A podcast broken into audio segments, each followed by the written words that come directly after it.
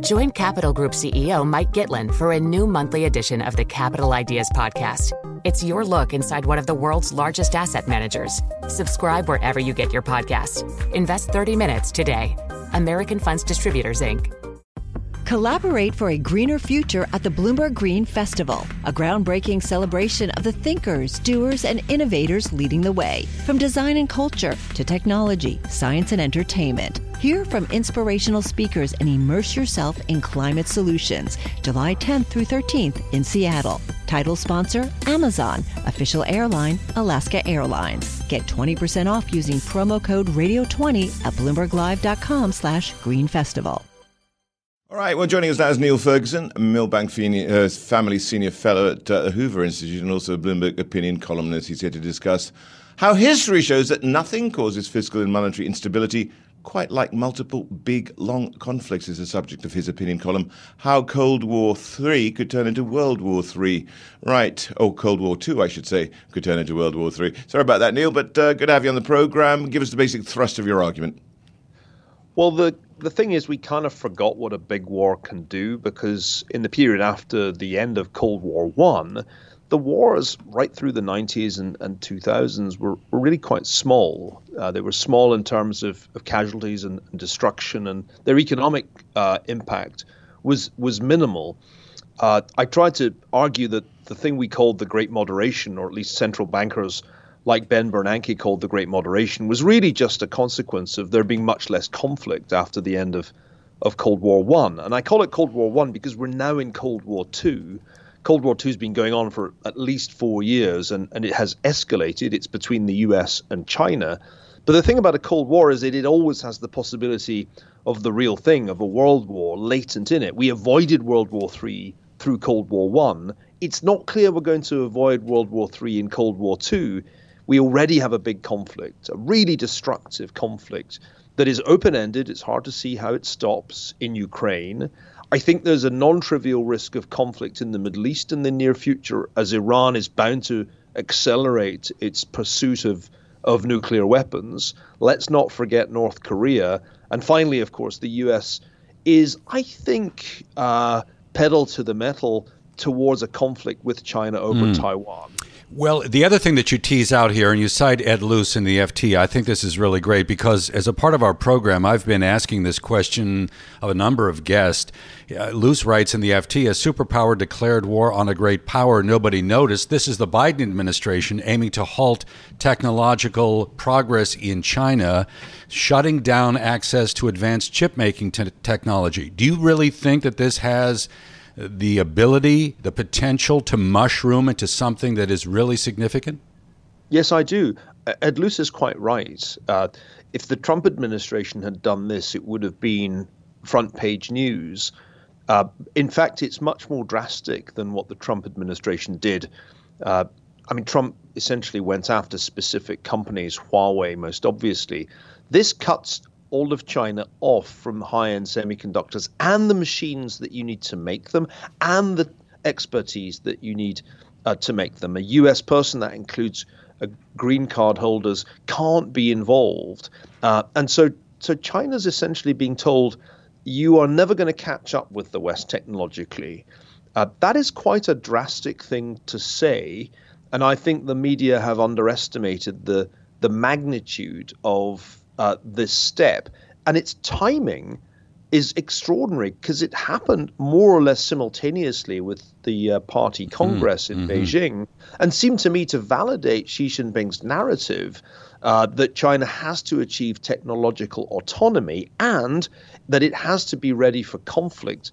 Uh, for a non-peaceful solution to the Taiwan question, uh, so I, I, I look at this as a not not as as a one-sided thing. Both China and the United States have stepped up their their rhetoric, but also stepped up their their economic efforts. And Taiwan is becoming the focal point for Cold War II. After all, 92% of the high-end semiconductors that the US is telling China it can't have are manufactured in Taiwan, an island that China claims belongs to it. Yep. What could possibly but, go wrong?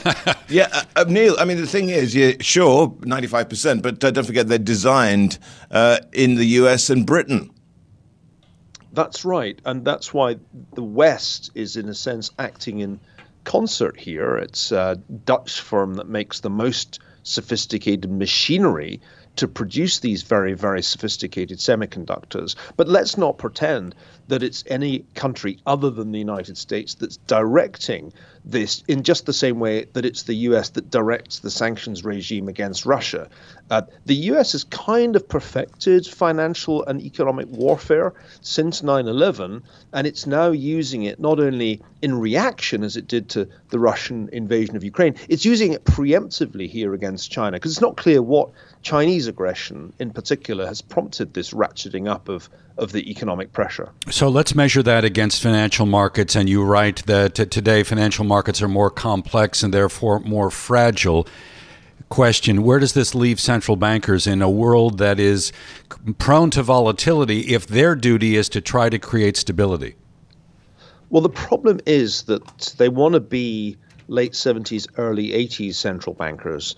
Jay Powell wants to be Paul Volcker, and that's that's his role model. But when Paul Volcker was raising rates to squeeze inflation expectations back down to where they'd been in the 60s, he was not dealing with as uh, as leveraged and as complex a financial system as we have today.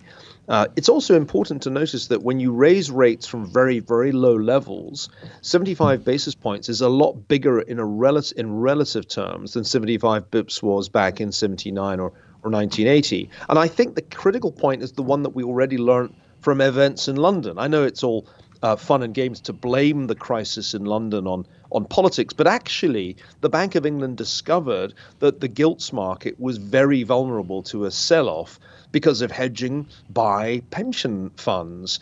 Uh, nobody thought about that until it suddenly surfaced as a problem. We've had similar action in the US Treasury market. Remember March 2020 before COVID had really hit? And I think at some point the central banks are going to discover, oh dear, we can't actually get unemployment up to whatever would bring inflation down because we'll have a financial Niall. breakage before we do that. Niall, I, I, mean, the other thing is, sure, and you know, we've got various measures showing that liquidity in, in the Treasury market isn't uh, is at those levels that you mentioned in March 2020. But I want to get to the politics of this. Is this likely to get worse as uh, you know, you have a, sense of bipartisanship with regards to China very quickly. It is who nobody can be more right, if you will, or, uh, yeah. or uh, everybody's doubling down on how anti-China they can be. Well, there's not, only one thing more terrifying than the polarization of American politics, and that's a bipartisan consensus on something. And there is now bipartisan consensus on Cold War II, even if nobody quite calls it by that name. That means that the US seems to be, uh, for domestic political reasons partly, on collision course with China. And, and that, of course, is often how world wars happen when domestic politics takes over from clear strategic thinking and you become a hawk for domestic reasons. Great point, Niall. It's always a pleasure. Thank you so much for being with us. Niall Ferguson, Milbank Family Senior Fellow at the Hoover Institution, also a Bloomberg Opinion columnist.